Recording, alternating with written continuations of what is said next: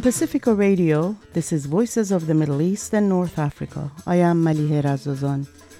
This week, we start the program by discussing Israel's latest assault on Jenin refugee camp in the occupied West Bank with Mouin Rabbani, Palestinian analyst and co-editor of Jadaliyya Ezine. Then we speak with Berkeley-based visual artist Mukhtar Paki about his mural Sinbad Voyage in central Berkeley. It tells the story of migrants who have fled war and devastation and tried to make their way across the Mediterranean Sea. Stay with us.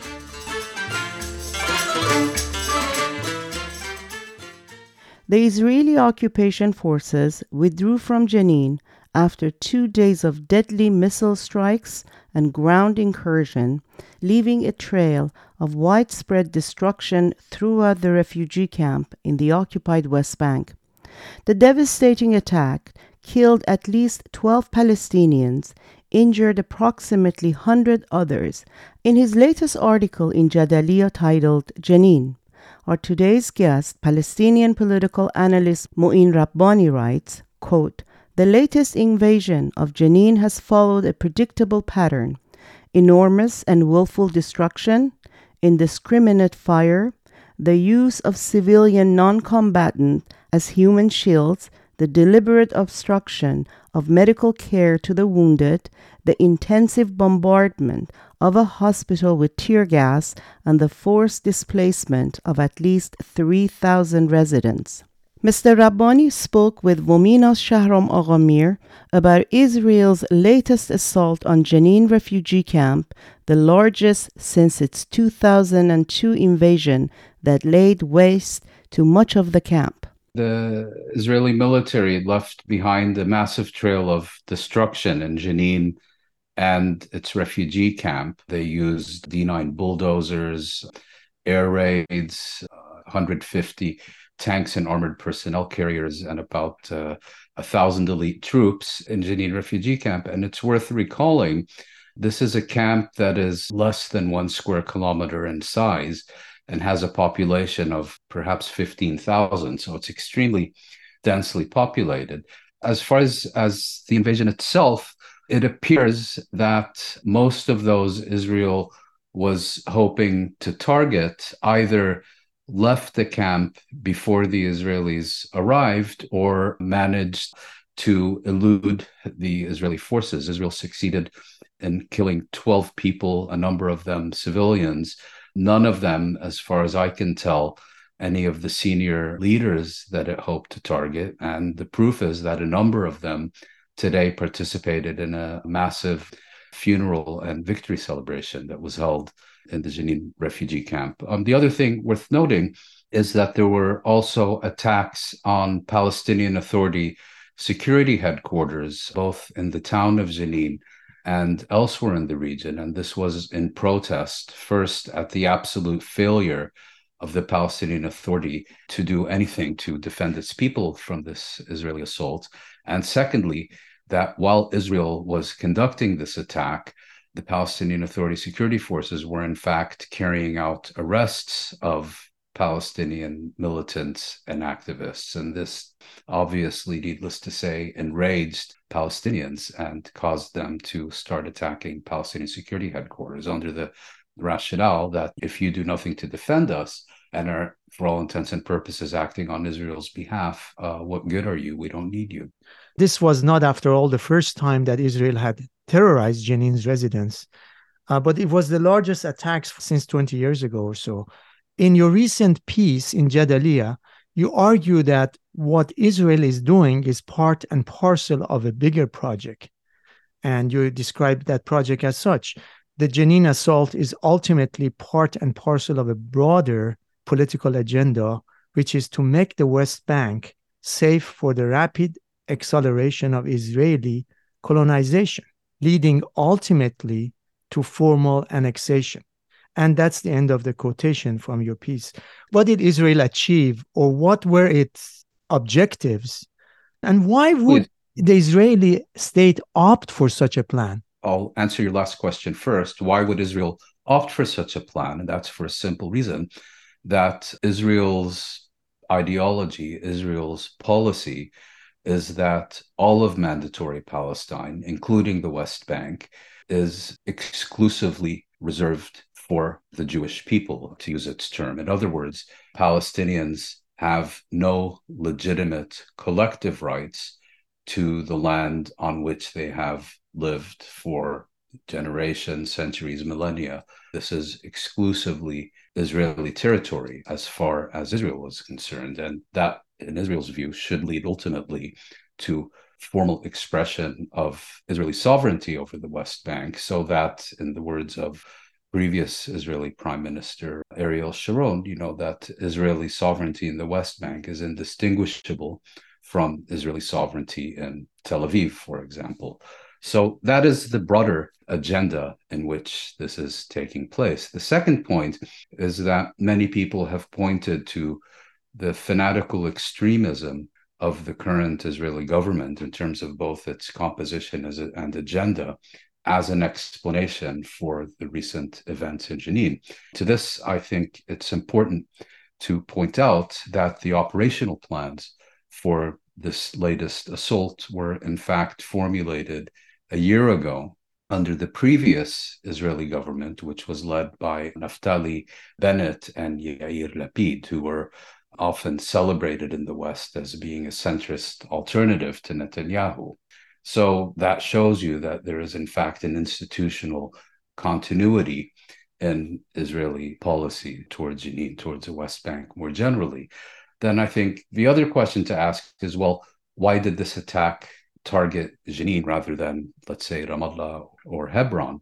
And the reason is that the northern West Bank has become increasingly autonomous in terms of the formation of militant groups and their growing ability to act and their increasing relative military sophistication. And that reflects a number of factors, such as the weakening and delegitimization of the Palestinian Authority, largely as a result of Israeli policies to emasculate it and its compliant collaboration with Israel's uh, security agenda, so that it has become effectively nothing more than a security subcontractor for the Israeli occupation and Israel's annexationist agenda. And so, what we've had during the past year is the growing sophistication and a growing number of Palestinian attacks on the Israeli military and Israeli settlers in the northern West Bank in response to this accelerating Israeli encroachment on Palestinian land and lives. And Israel has responded to this developing reality and has tried to snuff it out, if you will, by conducting a series of massive raids that were initially centered on Nablus, where you had a militant group named the Lion's Den, which it managed to significantly degrade. But in Jenin, and particularly the Jenin refugee camp, it had considerably less success. And on this basis, Israeli military and security forces felt that what would be needed would be a very massive operation to try to achieve the same results in Jenin that it feels it had previously achieved in Nablus. And with quiet in Gaza and elsewhere in the West Bank, and a whole year of planning, Israel was able to devote some of its most elite troops, its intelligence capabilities, its drones, its tanks, and so on to this very small territory. And my understanding is that it relied very much on the element of surprise, um, which it absolutely failed to achieve. And secondly, that it encountered only limited success in degrading, let's say, the infrastructure of resistance in Jenin refugee camp. And faced with much more effective resistance to its assault than it had counted on, and concerned that if this operation continued for much longer, that it would come under increasing scrutiny for its practices, it ultimately decided to withdraw. Having said that, I also think it's quite likely that this will be part of an ongoing series of assaults, just as, in fact, we have seen um, more or less routine Israeli incursions into Jenin and Jenin refugee camp during the past year. But for Israel, another factor, for example, was that if they escalated much more significantly than they already did, then there was always a possibility that Palestinian organizations in Gaza would join the fray, that there would be growing demonstrations by Palestinian communities within Israel, that other areas of the West Bank would erupt, and so on. This formal annexation of the West Bank what does this scenario entail, and what is the fate that the Israelis have in mind for the Palestinians? Well, formal annexation basically means that Israel will pass a legislative act which formally incorporates West Bank territory into the Israeli state, and that this territory becomes legally indistinguishable from other Israeli territory. In fact, they've already done this in East Jerusalem immediately after the occupation commenced in 1967. They've done it in the Golan Heights in the early 1980s. There are other areas of the West Bank that um, Israel has annexed, primarily along the boundary between Israel and the West Bank, so areas along um, the Green Line. And the Israeli approach is maximum territory with minimum Arabs. In other words, they want to control as much West Bank territory as possible with as few Palestinian residents as possible. And what this means is that it is unlikely that Israel will annex the entirety of the West Bank in one fell swoop, but will begin, for example, seeking to apply its sovereignty to what is known as Area C, which is about 60% of the West Bank, and major portions of which have already been ethnically cleansed by the Israeli military. And what you will see is effectively the formalization of a series of Palestinian ghettos, Bantustans, if you will, where the majority of the Palestinian population will be concentrated. They will have no rights under Israeli law, and Israel will use the existence of the Palestinian Authority and the so called peace process. And the Western states' continued proclamation of support for a two state settlement as a fig leaf to conduct such initiatives. And it's also worth pointing out that there are two factors that make Israel more likely to proceed now than before. One is that the United States has become increasingly open to the formal Israeli annexation of West Bank territory. During the Trump administration, the United States formally recognized Israel's illegal annexation of East Jerusalem and of the Golan Heights. And these recognitions have not been withdrawn by the Biden administration. And secondly, the current Israeli government contains several fanatical West Bank settlers at the highest echelons of government the Minister of Finance, the Minister of National Security. And these are people who have a long-standing agenda that calls for not only the annexation of the West Bank, but also the expulsion of the Palestinians. And I think whether you're going to see an act of mass expulsion as you did in 1948 or 1967, but it seems to me unlikely. What is more likely is to make conditions for Palestinians so miserable that they begin to trickle out in growing numbers. So, depopulation is, of course, the ultimate objective following from annexation. So it would be fair to say that the long term goal is to displace as many Palestinians as possible and to quote unquote finish the job that began in 1948 with Al Nakba and make the entirety of Palestine a purely Jewish state? Uh, largely, yes. You, you mentioned 1948. I would also mention 1967. In 1967, 1968, Israel, through a series of military and administrative measures, managed to reduce the population of the West Bank and Gaza Strip to an extent that these territories did not attain their 1967 population levels back until the early 1980s.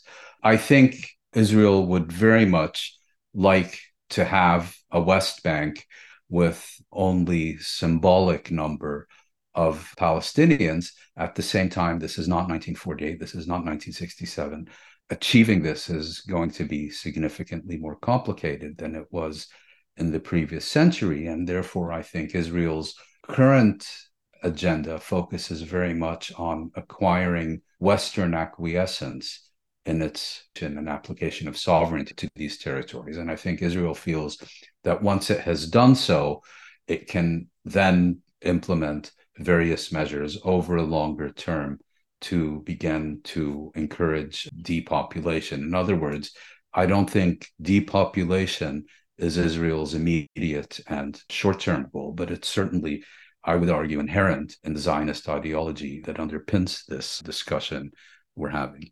Mouin, there's a piece published by uh, Amjad Iraqi. Yes, Iraqi, about the Gazafication, yeah, of the West. Gazafication, Yes, I would be curious to know what your assessment of that piece is. He kind of runs this parallel between Jenin and uh, Gaza and saying that essentially the plan is to continue the same strategy vis-a-vis Jenin as Israel has been pursuing with respect to uh, Gaza. Let me start by saying it's, it's an excellent article by an excellent analyst, and it was published recently on the website of Plus 972 magazine. And I would encourage everyone to read it.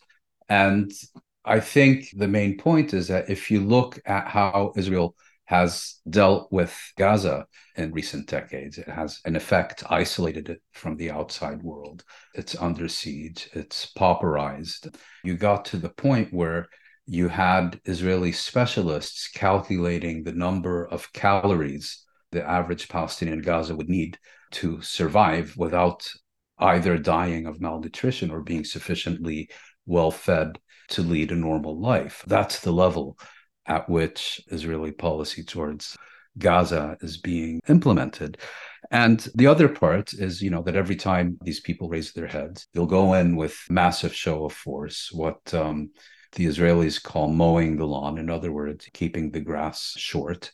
We've seen that in 2008, 2009, 2012, 2014, 2021, where Israel engages in these massive, extremely barbaric military assaults on the Gaza Strip, resulting in numerous, predominantly civilian casualties, massive destruction of the uh, civilian infrastructure as well. And that is, in a sense, what we did see in the Jenin area this past week, where the water and electricity was knocked out.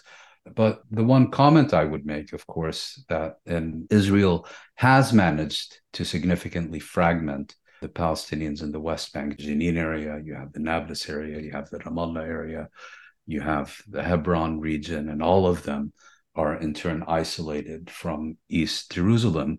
But I would also argue that the boundaries between Jenin and Israel on the one hand, and Jenin and the remainder of the West Bank on the other hand, are significantly more porous than is the boundary between the Gaza Strip and Israel. But overall, I think it's uh, excellent analysis. And the other part of it, of course, is that Israel has managed to recruit the West, primarily the US and the European Union, as not only willing but active participants in its pauperization and isolation of the Gaza Strip. And this would be something Israel would be seeking to do here as well. It's certainly a frightening outlook. I, I fully agree. In your piece that was just published on Jadaliyya, if I'm not mistaken, you refer to some of the internal dynamics of this far right government that is ruling Israel now as a factor in the recent attack and assault on Jenin. Can you elaborate on that? I should start by saying that I mention it not so much as a factor, but as a possible factor that bears further examination. And today okay. I received a detailed email from an Israeli correspondent whose views I value very highly. His name is Yaniv uh, Kogan. And he didn't feel that this was a particularly accurate representation. And I'll, I'll, get into that in a moment. But you had, for example, in 1996, as Yaniv points out, Operation Grapes of Wrath, the massive assault on Lebanon and massacre in Qana and southern Lebanon, carried out by the Nobel Peace Prize laureate Shimon Peres in order to ensure his success in the upcoming Israeli elections after his predecessor, Yitzhak Rabin, was assassinated. And that, of course, backfired spectacularly. Um, the point I was making here was twofold. On the one hand, you have an exceptionally fanatical and extremist composition of the current Israeli government, where you basically have a minister of national security openly calling for mass murder in Jenin in the West Bank, calling for thousands of bodies and so on. And you have uh, the Minister of Finance calling upon uh, his people to burn entire villages to the ground and so on. I should add, all of this, you know, with only minimal response from those who are supplying Israel with weapons, science and technology, with investments, and so on. I'm here speaking primarily, of course, about the United States and the European Union. And the other factor is that the Israeli Prime Minister, Benjamin Netanyahu, has this autocratic legislative agenda where, in effect, he wants to make the Israeli judiciary subject to the whims of the Israeli government and parliament and reduce its autonomous powers. And he's been facing months of very large scale protests on this point, And he has backtracked on certain elements of this, or rather, he has suspended certain elements of his agenda in this respect. And this has resulted in significant opposition from some of his coalition partners. And the suggestion I was raising was that you have these fanatics who are demanding a bloodbath morning, evening, and night on the one hand. And on the other hand, they're now also opposing Netanyahu seeking to procrastinate on the full imposition of autocracy in Israel. And that it's quite possible, in my view, that he implemented this latest Israeli assault on uh, Jenin as kind of a political pacifier to those even more to the right as he is. And Yaniv Kogan, who I was mentioning earlier, pointed out correctly that, in fact, those who were most determined to see this operation happen are, if anything, disappointed that it only lasted two days and that there were only a dozen or so Palestinian bodies to show for it. So the point I'm making is the point I also made in the article is that Israeli policy towards the Palestinians is ruled as a matter of principle by continuity, by institutional consensus, and by long term planning. But nevertheless, it is quite possible that at certain junctures, domestic political partisan electoral considerations, call them what you will, enter into the fray. And it's worth, I think, examining further to what, if any extent, that was the case here. I think it's only fair to talk about the agency of uh, Palestinians because we have been talking about the Israeli side and what their plans may be.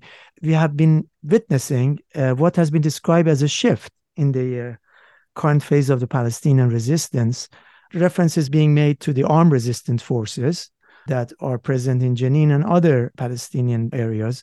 In their current state, they have been characterized as not being an extension of traditional Palestinian political parties, such as Fatah or PFLP, even uh, to some extent, perhaps not an extension of Islamic Jihad or Hamas, or the more recent Islamic movements in Gaza and the West Bank. What explains the emergence of this strategy among the youth mainly and its timing. Why now? Yes. Well, let me just start by saying that Islamic Jihad, Jerusalem Brigades, and now the Jenin Brigades, and the remnants of the Fatah affiliated Al Aqsa Martyrs Brigades, I think, are particularly present in the Jenin area. And Islamic Jihad, for example, is also a leading force in some of the surrounding towns like Qabatia, Arabi, and others. I think what we've seen in, in, in recent years is, as I was suggesting earlier, the Palestinian Authority increasingly losing control over the northern West Bank because it has been thoroughly delegitimized by Israel's marginalization of the authority. And at the same time, it has lost no opportunity to delegitimize itself by being a compliant Vichy regime, in effect, a uh, collaborationist security subcontractor for Greater Israel. And as a result, also its own security forces often have shown insufficient motivation to do Israel's bidding. And here I'm talking more about the rank and file. And in this environment, you have had the emergence of new formations. I mentioned earlier the Lion's Den in Nablus, which I think was in Greece the most significant such formation. Now, you mentioned the traditional Palestinian factions. Well, the Lion's Den was formed by a combination of unaffiliated Palestinians and Palestinians affiliated with a variety of the traditional factions, all coming together in this group, unencumbered by the political calculations of a specific leadership, as a result of which they were able to prioritize and focus on an agenda that consisted almost exclusively of militant action against the Israeli military and its settlers in view of the rapid escalation of attacks on the Palestinians. And then that inspired other Palestinians elsewhere to conduct themselves similarly. And so you had the formation of the Jenin brigades in Jenin. And the other phenomenon was that many of these groups began forming connections across geographical boundaries because many of these uh, new formations were quite local in character. They began cooperating also with paramilitaries affiliated with established factions such as the Qassam brigades of Hamas and so on. And they also began absorbing militants who had been operating almost on an individual basis because they were not interested in joining any of the established organizations for whatever reason. And so this has led to kind of a new spirit of resistance and even in certain respects a new agenda of resistance among Palestinians.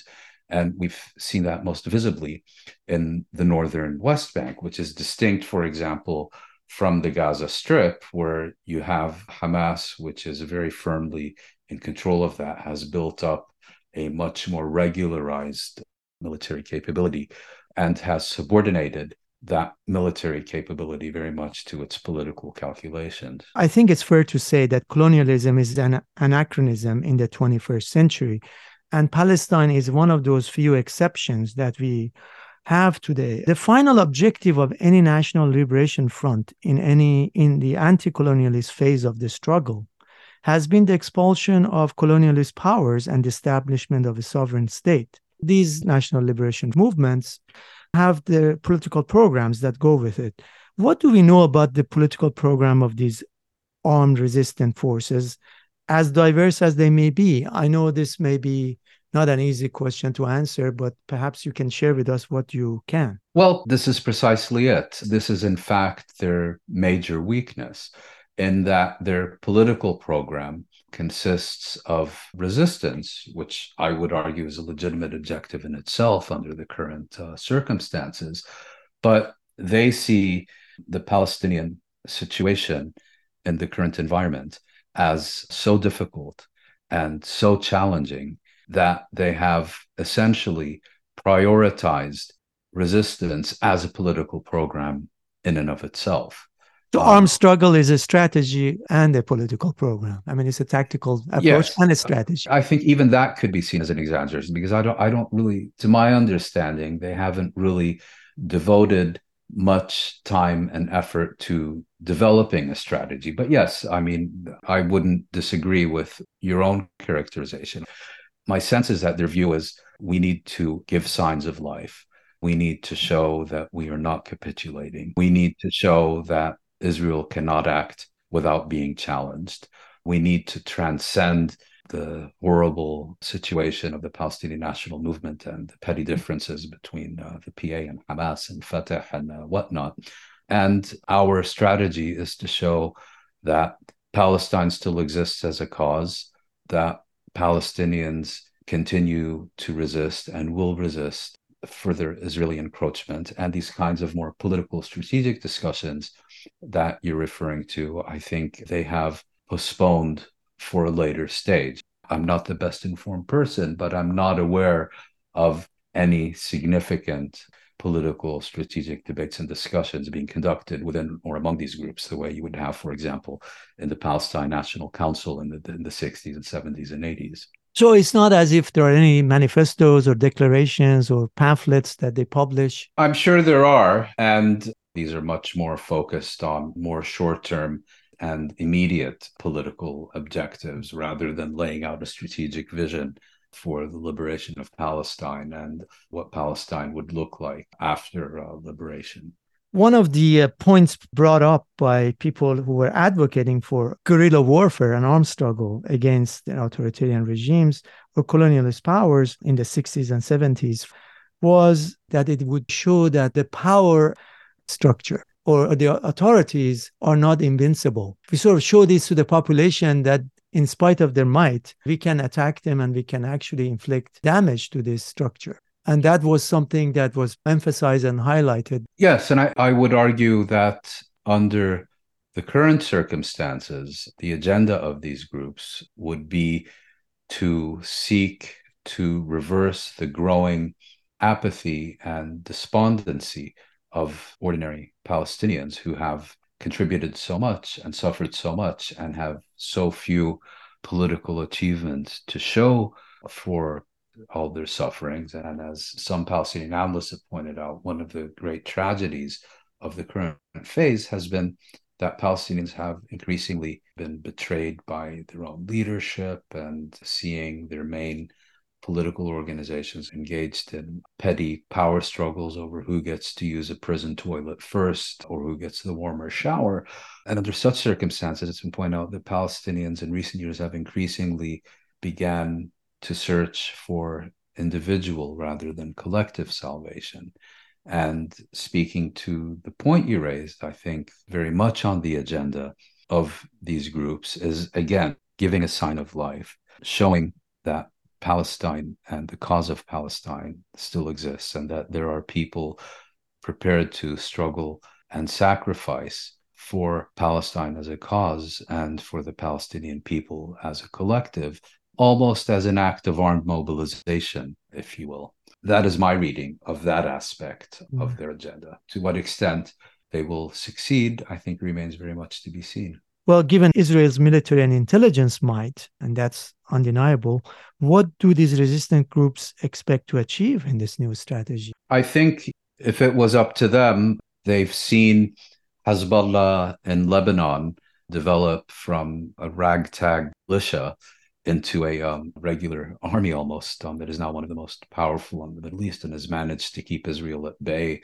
for decades they have seen Hamas and Islamic Jihad and others in the Gaza Strip graduate from launching effectively um, empty tin cans at uh, the boundary between Gaza and Israel to being able to launch sustained rocket fire at Tel Aviv. So I would argue that they see themselves as being on a development curve of learning from their mistakes of becoming more sophisticated militarily and ultimately of trying to demonstrate to the Israelis that the cost of settlement expansion is going to be higher and with time increasingly higher than the benefits they derive from this.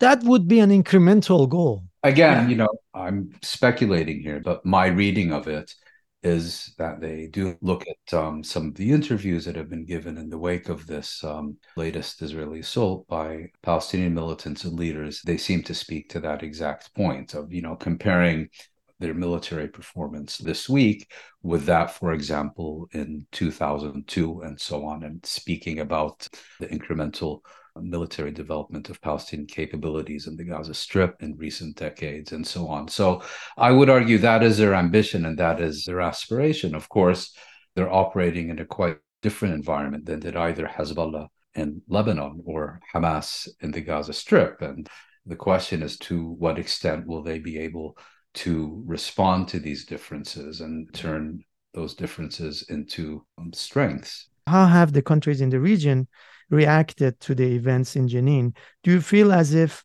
Arab governments' increased acceptance of Israel has emboldened the colonialist apartheid state even further? Well, of course it has, but even more so, I would say.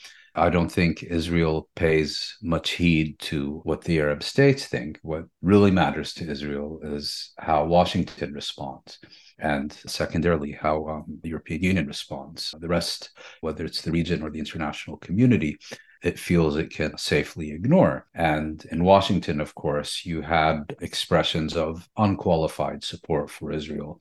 Let's not forget, Biden has been a lifelong passionate advocate for Israel. The same goes for the Secretary of State, Antony Blinken, who's never seen a Middle East war that he didn't like.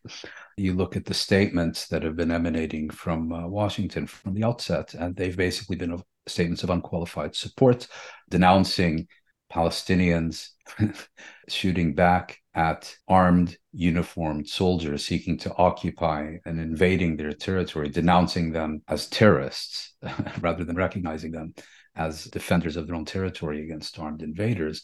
This, of course, was carried out largely with US supplied weapons. The way I characterize it is that Israel enjoys the active support of the United States and the passive acquiescence of the Europeans, although even the European support is becoming increasingly less passive and more active.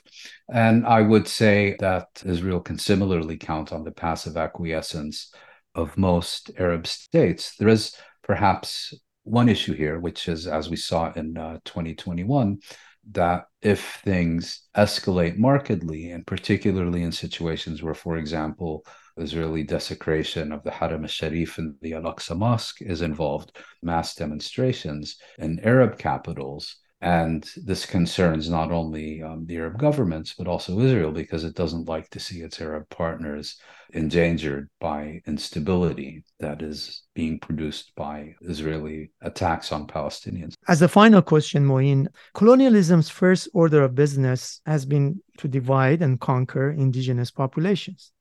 In the 1950s, in spite of a diversity of political parties and ideologies, the FLN in Algeria managed to present a united front during Algeria's war of independence.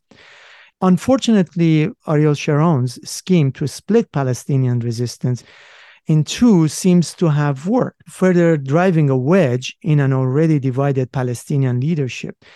Given Israel's extreme aggression, what will it take for different Palestinian factions to put back the pieces together and present a relatively united front to better confront Israel's unrelenting ethnic cleansing. If I can start on a historical note, the FLN in Algeria, and for that matter, the NLF in Vietnam, were able to establish organizational hegemony over the anti colonial struggle. And they were able, without too much difficulty, to eliminate organizational rivals during the liberation struggles.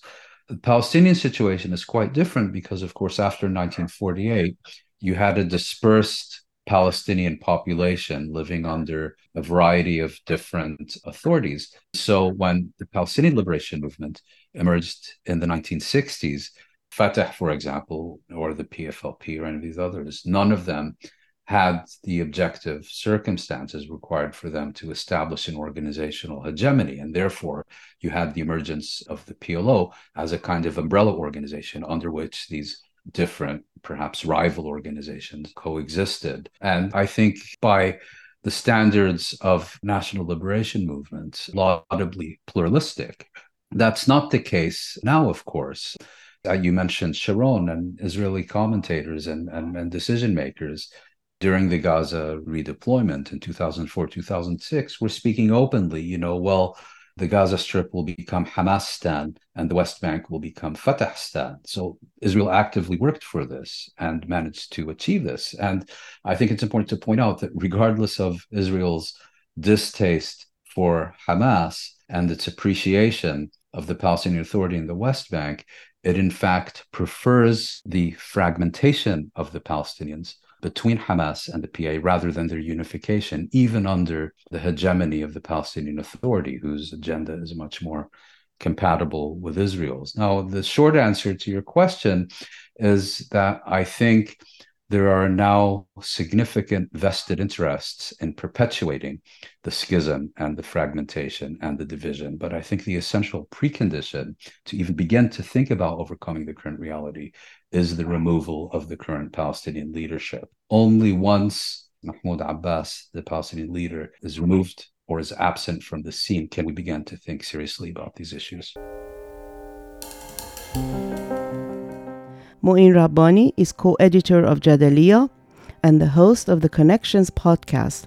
He spoke with Shahram Aghamir. From Pacifica Radio, this is Voices of the Middle East and North Africa.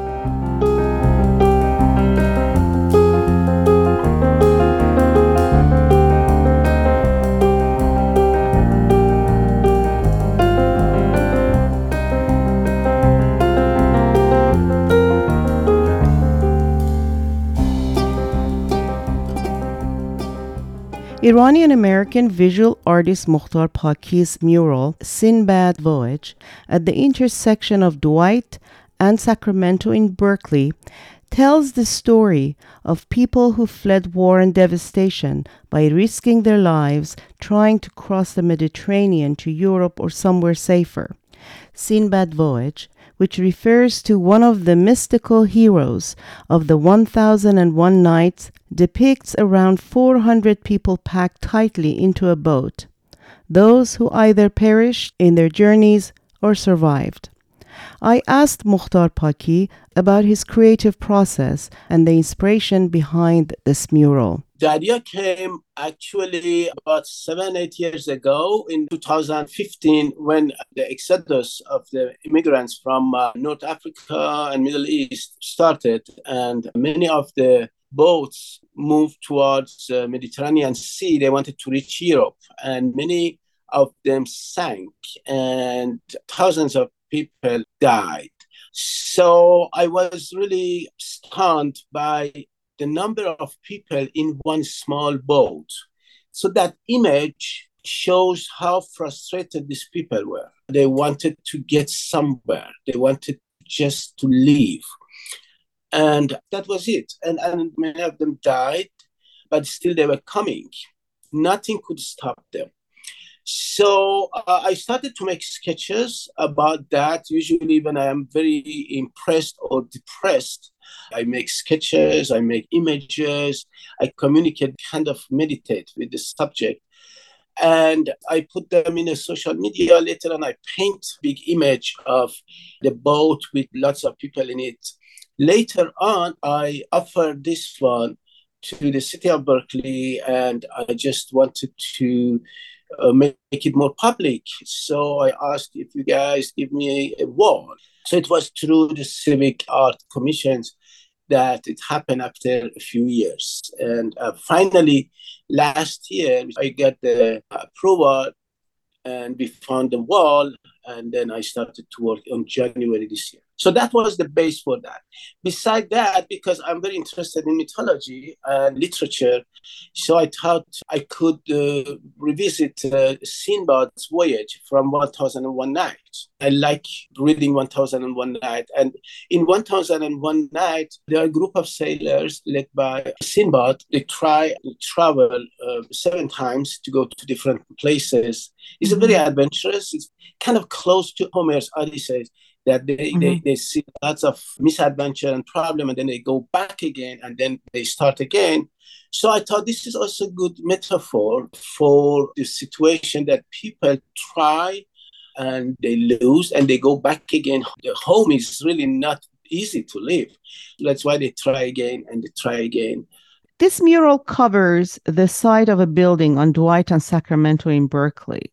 It depicts around 400 people packed onto a boat. Hundreds of the faces are painted in detail, and there are groups of shadowy bodies hanging on to the edge of a boat. And from distance, it's just one boat. But when we come closer, it looks more layered. This mural, which is uh, at the corner of Dwight and Sacramento in Berkeley, is 28 feet by 13 and a half feet and it is basically grayish tone as a you can see it's, it's an ocean it's a yeah. sea of water and the cloud and sky and the water almost are the same color it is like a stormy ocean but it is also no no sky no sun no moon mm, it's mm. just very grayish and also it has a kind of eerie feeling in it but in the center of that it's a huge boat which really, when you get closer to that, it's as if it's a combination of several boats together. I also should mention that even though the background is gray and dark, but the boat and the people on it is just full of colors. Well, that was actually the purpose of the, the, the mural to create the contrast between the reality in which they are surrounded and who they are. Basically, this mural is celebrating the diversity and lively culture and the beauty of these people who are packed in one boat. It is not just one boat. It's when we talk about 400 people, there are 400 lives, 400 beautiful souls with lots of things to offer. And as you know, most of the people who came towards uh, the Mediterranean, they were from Africa, from Asia, from the Middle East. But since then, this trend has continued in several parts of the world, including the border of the United States and Mexico, in, in Bangladesh, uh, Burma, and Rohingya people, and other, other places.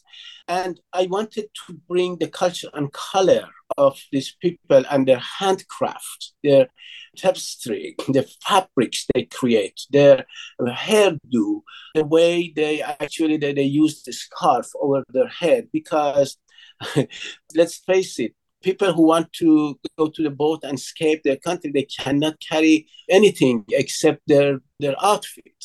So, but still, their outfit, the color, what you see, that is the what they have. I talked to some of these people who are in a boat, their picture is in a boat, and they are musicians from Russia, and they uh, insisted that, oh, please, can you paint my instrument? And I said, my friend, your instrument is huge harp. If your harp be in that boat, everybody's going to sing. And they laughed. And I actually painted her harp as a earring and and she was very happy for that. Mm. so uh, people cannot even take the thing they want. They cannot take their pets their loved one. The only thing they can take them with themselves is their lives. And but still still you see those colors you still you see those the, the, you can see actually feeling the music of that. And i just wanted to create that contrast. I have to also mention that this painting was mostly using the technique of miniature painting and pardekhani in my country, Iran. Parde is a huge loose canvas on which story is painted. Mm-hmm. And in traditional time, Pardekhan or the narrator carried this loose canvas around and went from city to city and hung it on a wall and narrated the story of the painting on a loose canvas to people. And it was really very much like a performing art. So I remember the day that I was a reception and I actually talked in front of that mural to uh, people and it was recorded and filmed. It was very much like I was doing really Pardekhani. I was narrating the story.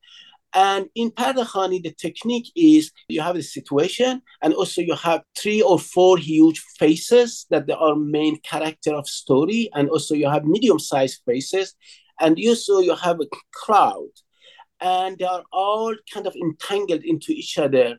So it's sequences of story scattered around the painting canvas.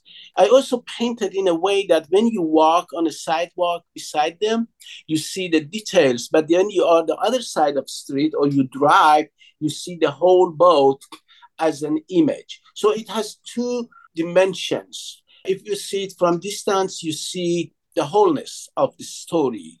But when you get closer, you are going to see the combination of melancholy and happiness, color, and the beauty of that. So people who come and see this mural, they might not realize that these faces are real. Your mural, as you said, is based on the experiences of real immigrants, including yourself and your family. Some of those people live in California. You also included the face of your own niece, Sanaz, who had tried to escape Iran through the Persian Gulf at the age of five you have painted four children who are standing right next to each other. Can you tell us more about that specific part of the painting and those children? They are facing the audience. They are looking at you with the mm. very open eyes. And Sanaz, my uh, niece, she died over 30 years ago when she and her father and other other people tried to go through Persian Gulf, escape Iran towards the other side of Persian Gulf. The boat capsized, and uh, my brother survived, but uh, many others died. Beside Sanaz is a Guatemalan girl who was seven years old, and Jakelin she actually died during the Trump administration when they separated children from their family. And I think she got cold and then she was neglected and then she just died far away from her family. There is also another girl who is from Afghanistan. Her name is Maida Hosseini who Maida Hosseini wanted to be a musician and she's a sportswoman, and she came to Iran, and after that, she decided to go to Europe. And she died actually this year. When I was painting this mural, she drowned. And there was another person, another young person, was like about 14 years old, 15 years old, Carlos. He was from also Guatemala. He came here to take back his younger brother, but he got cold and five days after that, he just died alone and they found his body a few days or later. And so it was also neglected. All of them happened in Trump administration. And they were all immigrants. And we have more kids actually in this painting. Yeah. Uh, yeah, but they are not only kids. And also, the whole thing is not about dead people. Of course, as you said in the beginning, this is also about celebrating the experience of many of these Im- immigrants who've ended up in the United States. There is a face that's very prominent in this mural. And I asked you whether this was Jina Mahsa Amini, uh, who sparked the recent anti government protest in Iran, the Woman Life Freedom protest. But you said no, it's a combination of different people. Can you tell me a bit more about that face and yes. what it represents in this mural? Yes. Uh, well, thank you. This painting is dedicated to immigrants. So I'm using the image of people who immigrated or they are constantly in move to immigrate from one place to another place, or they are in a state of immigration. And Mahsa Amini was in the mind and heart of many Iranians since September 2022. And uh, when I was painting it, I wanted to paint a Yazidi Kurdish woman because I used three big faces for this mural one from Africa, one from the Middle East, and the other one from uh, Central America. So for Central America, I use colors from uh, Guatemala. For you know Africa, I use this mother that uh, was from Congo. For the Middle East, I use the face of one woman, guerrilla, one Yazidi woman who fought against ISIS was strikingly looking like Mahsa Amini. And also I used Mahsa Amini's face and kind of combined them together as a symbol, as representative of that region.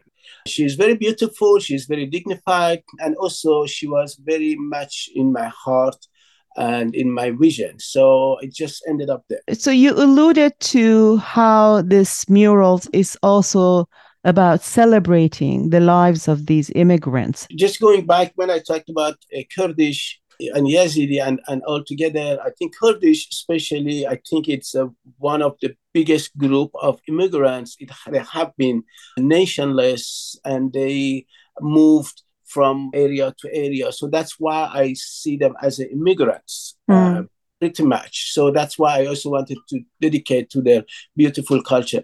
Uh, going back to your question, yes, I think culture and celebration just uh, there is something that any immigrants they bring lots of sensibility there is lots of history lots of tales lots of music lots of art, lots of culture. They bring their own integrity. So when we see this boat, we realize that we have a whole world packed in one small area and just imagine if these people have opportunity to live their life they are going to explore they're going to express everything they have.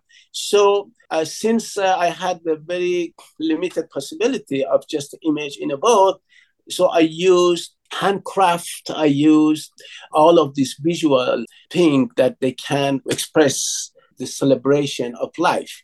One thing about this tragedy that we just talked about happened this week or four months ago or 2016 in the Mediterranean or border of Mexico and the United States or Rohingya, one thing is very clear. These people just don't die. They survive. They are resilient. They go to another country and they bring lots of lots of lots of good cultural and aspect of their own life there what i wanted to say that immigrants uh, should be considered as a gift not as a problem and uh, i believe that uh, hopefully one day uh, we don't need any border in the world Mokhtar Paki's mural, Sinbad Voyage, is located at the corner of Dwight Way and Sacramento Street in Berkeley. You can learn more about his work by visiting his website, mokhtarpaki.com. From Pacifica Radio, this is Voices of the Middle East and North Africa.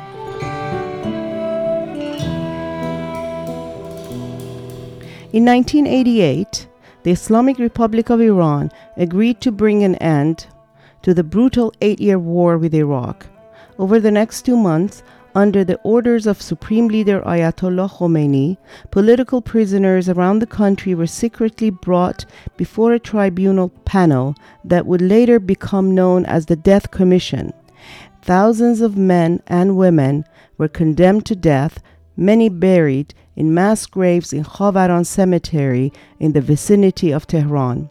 Nasser Mohajer, the author of Voices of a Massacre, will talk about his book on Friday at 7 p.m. at Revolution Books, located at 2444 Durant Avenue in Berkeley.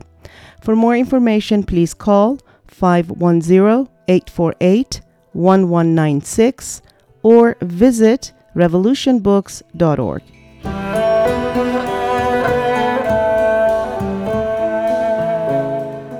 And that's it for us this week.